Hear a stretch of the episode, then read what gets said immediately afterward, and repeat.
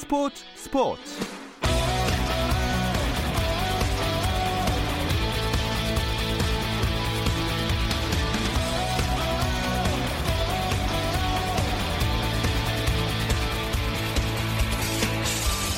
스포츠가 있는 저녁 어떠신가요? 아나운서 김종현입니다. 오늘 하루 스포츠계를 돌아보는 스포츠 타임라인으로 김종현의 스포츠 스포츠 출발합니다.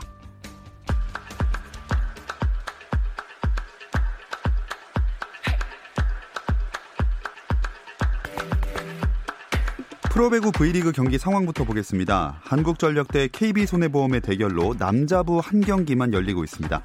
나란히 승점 20점을 기록 중인 두 팀, 오늘 경기 결과에 따라서 최하위가 바뀔 수도 있는 상황인데요. 두 팀의 대결 현재 세트 스코어 1대 1이고요. 3세트 KB손해보험이 20점, 한국전력이 19점을 올렸습니다. 시간 서울 월드컵 경기장에서는 K리그의 FC 서울이 2019 말레이시아 FA컵 챔피언 케다와 2020 아시아 축구연맹 챔피언스리그 플레이오프를 치르고 있습니다. 이 경기 후반 25분 접어들었고요. 서울이 케다를 3대 1로 리드하고 있습니다. 신종 코로나 바이러스 확산 여파로 프로축구 K리그 구단들의 중국 전지 훈련에도 차질이 빚어지고 있습니다. 중국 메이저우에서 2차 전지훈련 중이던 상주가 일정을 취소하고 귀국해 국군 체육부대로 복귀했고 중국 쿤밍에서 전지훈련 중이던 대구도 내일 조기 귀국을 결정했는데요. 한편 대구는 안드레 감독과의 결별을 발표했습니다. 대구는 안드레 감독과 재계약 협상을 위해 노력했지만 해외 구단에서 안드레 감독에게 좋은 조건을 제시한 상황에서 결국 합의점을 찾지 못해 이별하게 됐다고 밝혔습니다. 9회 연속 올림픽 본선 진출과 23세 이하 아시아 챔피언십 우승을 달성한 23세 이하 축구 대표팀이 오늘 귀국했습니다. 대표팀 김학범 감독은 도쿄올림픽에서는 2012년 런던 올림픽 동메달 이상의 성적을 거두겠다고 다짐했고 와일드 카드는 4월 20일 조추첨 이후에 윤곽이 잡힐 것이라고 밝혔습니다.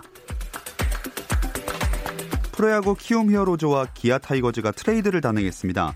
키움은 내야수 장영석을 기아에 보내는 조건으로 외야수 박준태와 현금 2억 원을 받는 트레이드를 실시했습니다. 미국 프로농구에서는 불의의 사고로 팀의 전설 코비 브라이언트를 떠나보낸 LA 레이커스를 배려해 NBA 사무국이 경기 일정을 연기했습니다. NBA는 내일 스테이플스 센터에서 열릴 예정이던 LA 레이커스와 LA 클리퍼스의 경기를 연기했다며 두 팀의 경기 일정은 추후 결정할 예정이라고 밝혔습니다.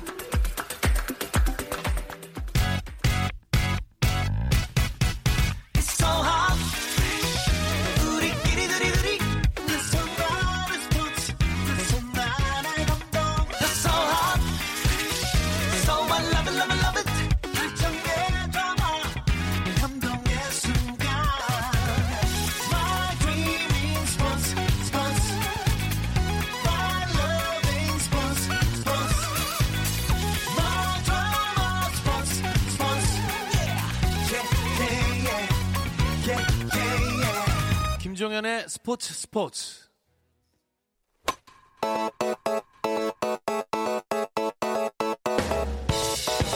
색다른 시선의 메이저리그 이야기 Hello MLB 시작하겠습니다. KBS 정현호 스포츠 PD와 함께합니다. 안녕하세요. 네, 안녕하세요. 자, 전 세계 스포츠계가 지금 NBA 레전드 코비 브라이언트를 추모하고 있는데 음. 메이저리그도 예외는 아니겠죠? 그렇습니다. 뭐 코비 브라이언트라는 선수가 뭐 NBA를 넘어서서 예. 어, 스포츠 전반적으로 영향력 있는 선수였으니까요. 근데 또 MLB 같은 경우는 좀 특이한 이슈가 또 있었습니다. 이제 이번에 이 브라이언트 가족과 같이 동행했던 희생자 중에 한 명이 또 야구계에 종사하는 사람이었거든요. 아.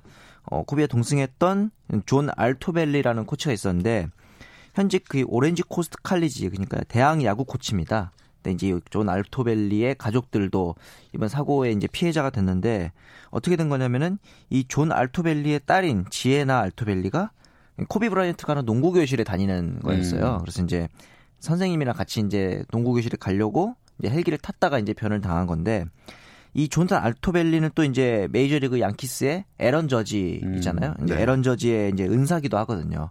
그래서 이번에 에런 저지 선수도 트위터에다가 이제 추모하는 글을 또 올리기도 했습니다. 그거를 떠나서 이제 좀 특이한 게 이 존 알토벨리의 아들 JJ 알토벨리가 있는데 이 JJ 알토벨리 같은 경우는 특이한 게 보스턴 레드삭스의 스카우터로 지금 현재 일하고 있어요. 네. 그러다 보니까 이번에 보스턴 레드삭스 측에서는 이 알토벨리 가족을 위해서 모금 운동을 지금 전개하고 음. 있다고 합니다. 아무래도 미 전역에 있는 그 추모라든가 그런 물결에 아무래도 메이저리그도 예외는 아닌 것 같아요. 네, 이런 일이 발생하니까 네. 또 불의의 사고로 우리 곁을 떠난 스타들을 다시 한번 떠올리게 되는 것 같아요. 최근 들어서 그런 이슈들이 좀 있었죠. 작년에도 뭐 호세 페르난데스, 그다음에 타일러 스캑스 이런 선수들도 있었고 지난 1월 14일에 또 워싱턴에 이제 유망주 중에 한 명인 파우스토 세구라라는 선수가 예. 도미니카에서 이제 현지에서 교통사고로 사망하는 사고가 또 있었어요. 이런 이제 스타들이 갑자기 세상을 떠나는 경우들이 있었는데 최근 이제 이슈가 되는 선수 중에 한 명이 로베르토 클레멘테입니다. 아마 메이저리그 팬들은 잘 아실 이름일 텐데 어떤 선수냐면은 메이저리그에서 이제 가장 그 선행으로 네. 명예의 전당에 오른 선수라고 보시면 돼요. 1972년 12월 31일에 봉사활동을 하기 위해서 니카라과에 직접 방문합니다. 당시 이제 니카라과에 지진이 나가지고 구호품을 이제 전달했었는데 또 이제 또 그런 나라들이 뭐 정치인들의 부패와 이런 걸로 예. 인해서 구호품들을 빼돌리니까 내가 직접 가겠다 이래서 이제 비행기를 타고 갔는데 비행기가 이제 하필 추락을 하는 바람에 사망한 케이스였거든요.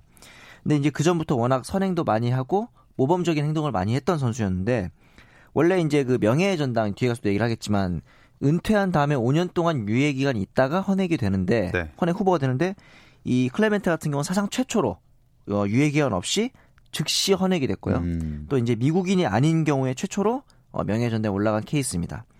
그래서 이제 뭐 메이저리그 사무국 입장에서도 이 선수가 워낙 기념비적인 업적을 가지고 있다 보니까 모범 선수에게 주는 상을 로베르토 클레멘테 상으로 아예 명명을 했습니다. 어. 그래서 이 상을 수상한 선수들이 여럿 있었는데 뭐 이제 커쇼 이런 선수들도 워낙 선행을 많이 했으니까 받았고 애틀란타의 스몰츠 같은 경우는 어, 나에게는 사이영상보다 이 클레멘테 상이 더 의미 있고 음. 나에게는 가치 있는 상이다 이렇게 얘기할 정도로 굉장히 귀감이 되는 선수예요. 클레멘테의 등번호였던 21번은 지금 푸에르토리코 이 선수가 푸에르토리코 사람인데 예. 푸에르토리코 대표팀과 피츠버그에서 영구 결번이고요. 아하. 또 이제 특이한 게 33년 후에 이 로베르토 클레멘테 아들도 어, 동남아에서 대지진 그 쓰나미 사태가 있었을 때 예. 직접 구호 활동을 또 가는 그런 경우도 음. 있었다고 합니다. 네, 어쨌든 참 고인들의 명복을 다시 한번 빌고 네. 또 올해는 안타까운 소식보다 행복한 뉴스들이 많았으면 좋겠다는 생각을 하게 됩니다. 그렇죠.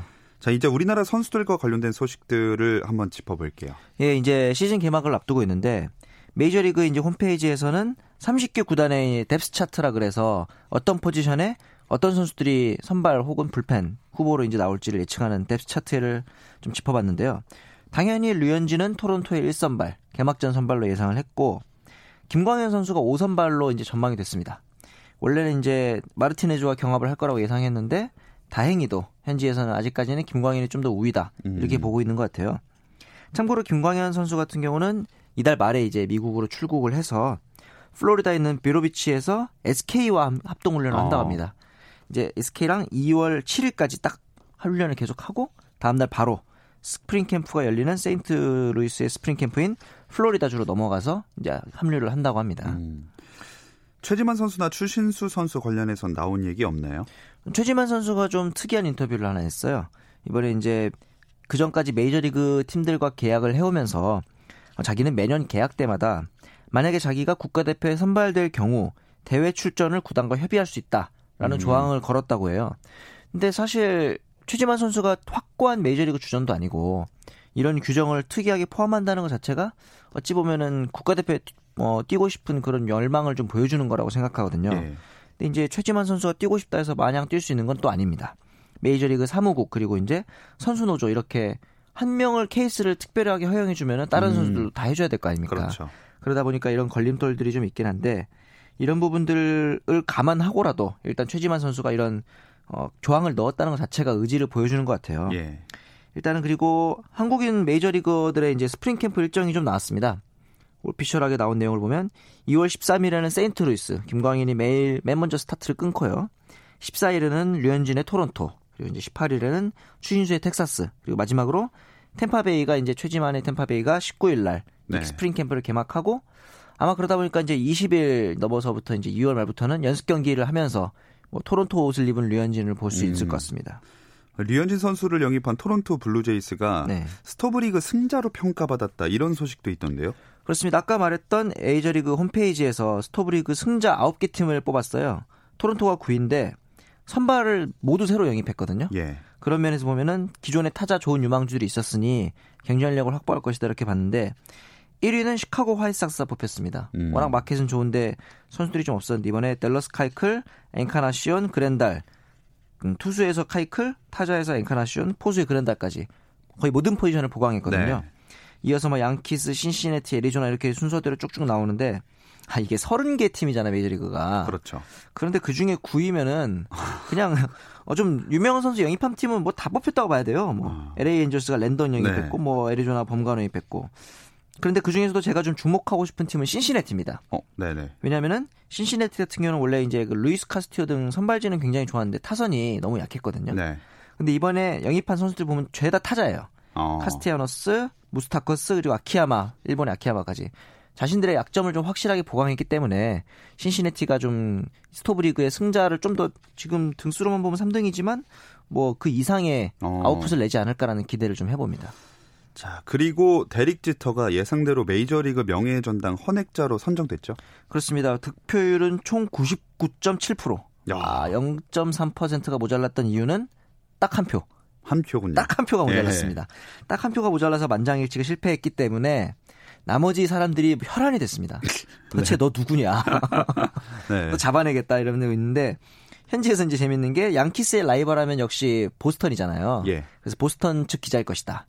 혹은 이제 이 지터가 마이애미 구단주로 있으면서 이제 워낙 악행 혹은 기행 예. 일을 너무 못해가지고 마이애미 측 기자일 것이다. 어. 뭐 이런 식의 이제 루머들이 나오는데 이 보스턴의 현지인 보스턴 글로브의 기자가 너무 억울한 거예요. 예. 뭐 아마 계속 연락 오겠죠. 너지 너지 이러면서.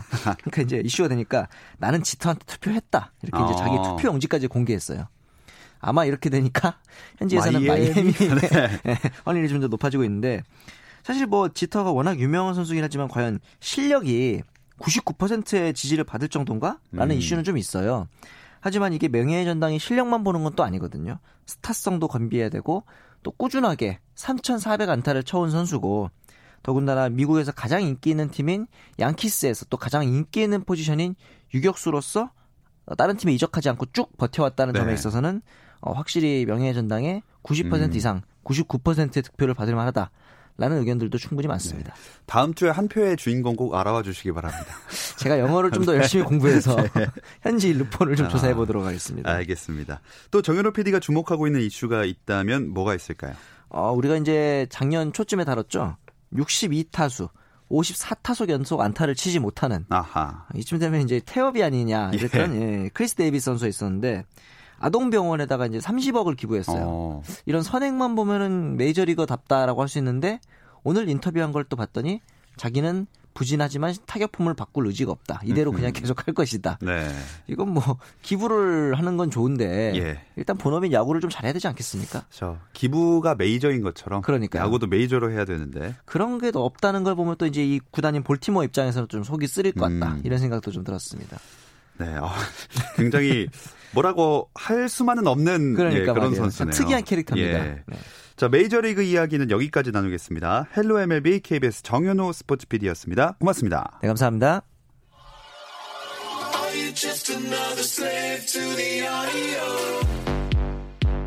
국내 유일 스포츠 매거진 라디오 김종현의 스포츠 스포츠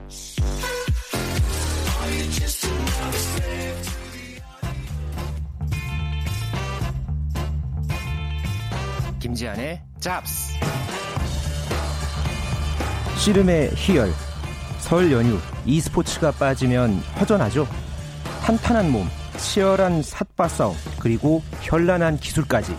예능의 옷을 입고 새로운 도약을 준비하고 있는 민속 씨름 김지한의 잡스에서 이야기해 봅니다. 전국에서 삿바좀 차봤다 하는 사람들은 모두 모인 이곳 설명절 최대의 희열 위더스 제약 2020 설날 장사 씨름 대회가 펼쳐지는 충청남도 홍성의 홍주 문화체육센터입니다. 발목걸이 발목걸이 발목걸이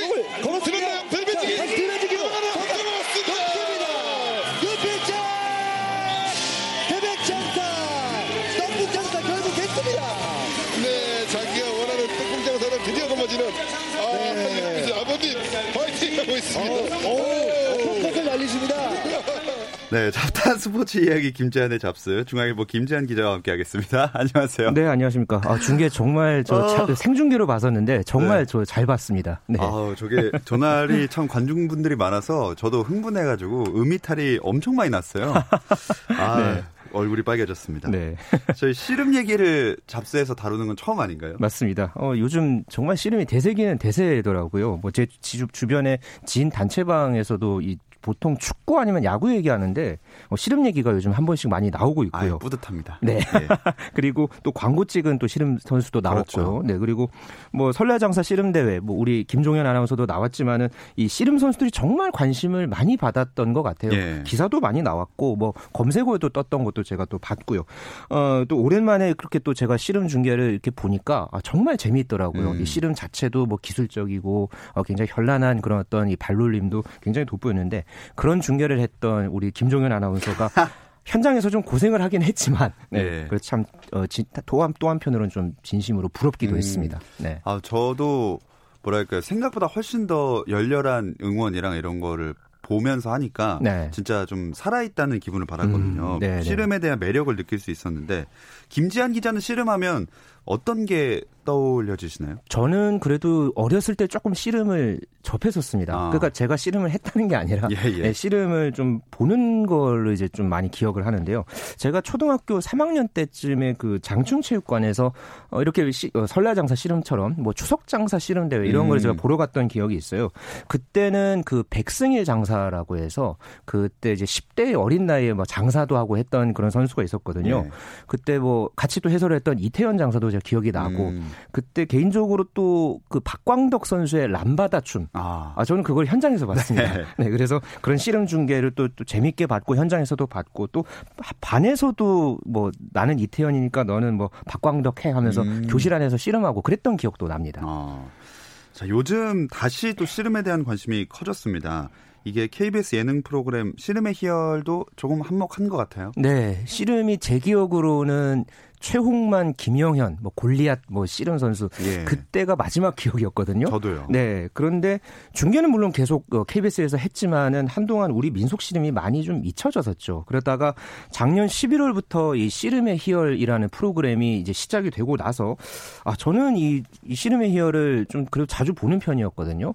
이걸 보면서 와 씨름을 이렇게 재밌게 접할 수 있구나. 음. 특히나 이게 씨름이 무작정 그 동안에는 힘으로만 하는 그런 스포츠라고 저는 생각을 했거든요. 그런데 이 씨름 안에 수많은 전략 또 수많은 그런 어떤 어, 치밀한 어떤 그 심리전 뭐 수싸움 이런 것들이 참 많이 있다는 것을 많이 보고 느끼고 어 이제 했었습니다. 또 특히나 또 반가운 얼굴도 제가 또 많이 볼 수 있었거든요. 예. 뭐 이승삼 씨, 뭐 과거에 아, 털보 그렇죠. 장사로 유명했던 어 지금 현재 씨름의 희열에서 심판위원장으로 나오고 있고 저는 요번에 그 설날 장사 때 이봉걸 장사가 그 심판위원장으로 예. 나와서 비디오 판독 때 이렇게 마이크 잡고 이야기하는 네, 그런 모습도 제가 좀 반갑더라고요. 그리고 뭐 아이돌 콘서트에서나 볼 수 있던 어떤 그 여성 팬들이 참 많아진 것도 음. 봤고 어, 이런 것들이 다 그 씨름의 희열 덕분이 아니었나 뭐 네. 이렇게 좀 생각이 듭니다. 진짜 현장에서 느낀 건 제가 중계는 이번이 처음이지만 공부하러 지난 추석 때도 가보고 했는데 네. 그때는 없었는데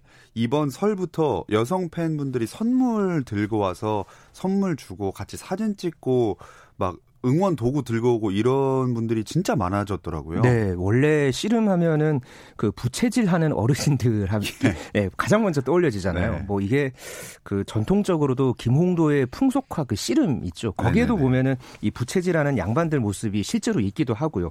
그런데 이번에는 그런 장면들이 물론 있기는 했지만 이 플래카드 들고 함성 지르는 여성 팬들이 많아졌더라고요. 아, 네, 또 카메라를 또 망원 렌즈 끼고 이렇게 그 찍는 그런 어떤 팬들도 대포 카메라 카메라라고 하죠. 맞죠. 예. 네. 그런 것도 많이 볼 수 있었고 뭐 각자 응원하는 선수들의 어떤 뭐 문구, 발랄한 문구가 담긴 플래카드도 많이 눈에 띄었고요.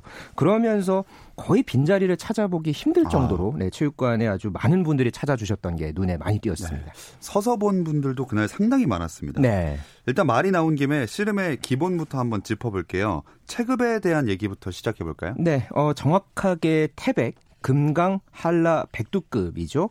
어, 태백급은 80 110kg 이하 그리고 금강급은 90kg 이하, 아, 한라급은 105kg 이하, 최중량급인 백두급이 140 kg 이하인데요. 어, 백두급 같은 경우는 원래 2011년에가 160kg 이하였다고 예. 합니다. 그러다가 2013년에 150kg 그리고 지난 2018년에 140kg 이하까지 어, 내려갔고요.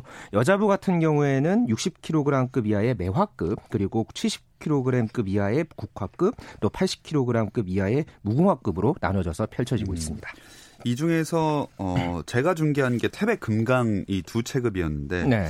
뭐 제가 해서가 아니라 네. 이 금강 장사 경기가 제일 많이 사람들이 보고 또 인터넷에서 화제였던 것 같아요. 제가 씨름의 희열을 보면서 그 이만기 교수가 이런 말을 했던 게 굉장히 강렬한 그 기억에 남아 있는데요. 예.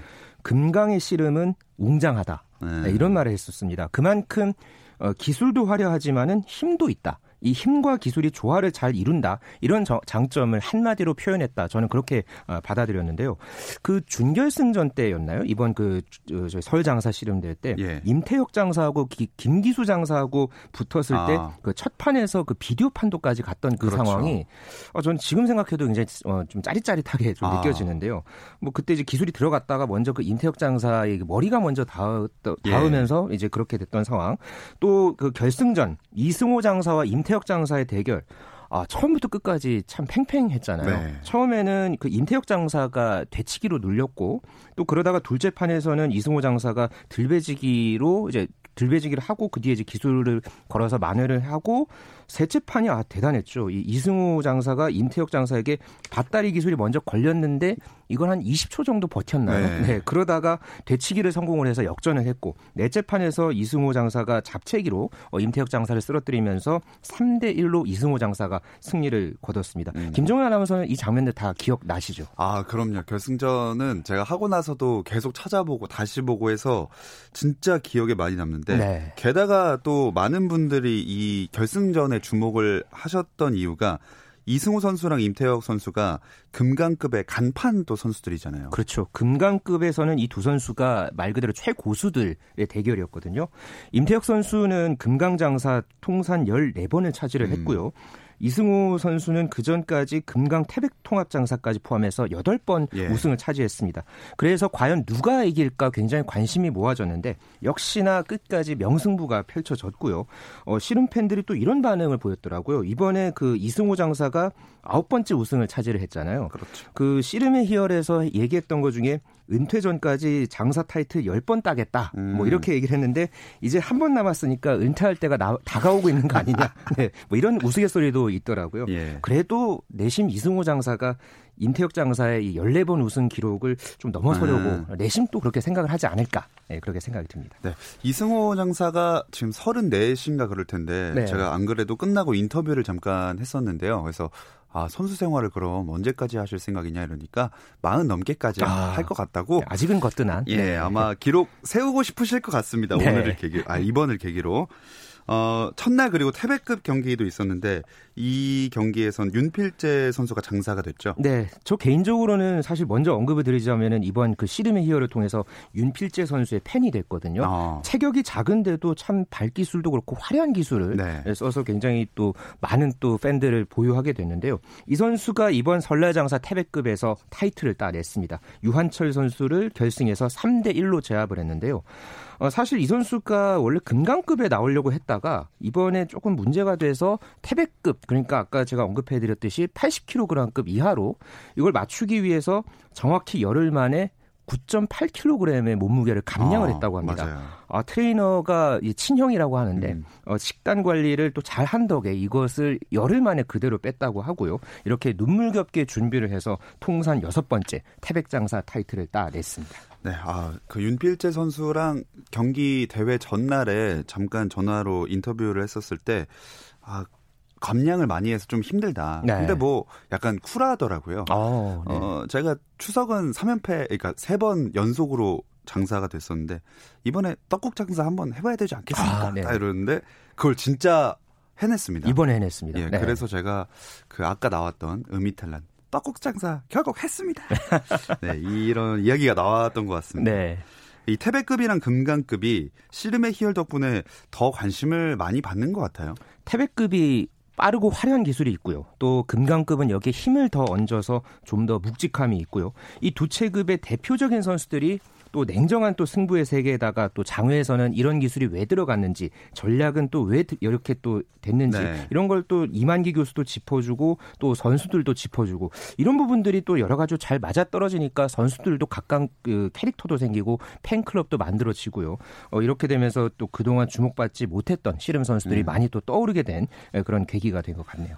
근데 씨름의 희열 전에도 이미 온라인상에서 주목받는 분위기가 있었잖아요. 그렇죠. 그 지난 2018년이었죠. 이 학산배 전국 장사 씨름 대회 단체전 결승. 어, 이게 KBS N의 이 동영상으로 알려져 있는데요. 김원진 선수와 황찬섭 선수의 대결. 이게 한 6분 50초 정도 분량의 영상이거든요. 그런데 제가 아까 본 걸로는 이게 조회수가 250만 건을 아하. 거의 육박을 했습니다. 뭐 이것뿐만 아니라 KBS 스포츠나 예능 계정에도 보면은 거의 대부분의 씨름 영상이 뭐 50만 건, 뭐 60만 건 이런 몇십만 건 이런 건 기본으로 예. 다 찍고 있었고요.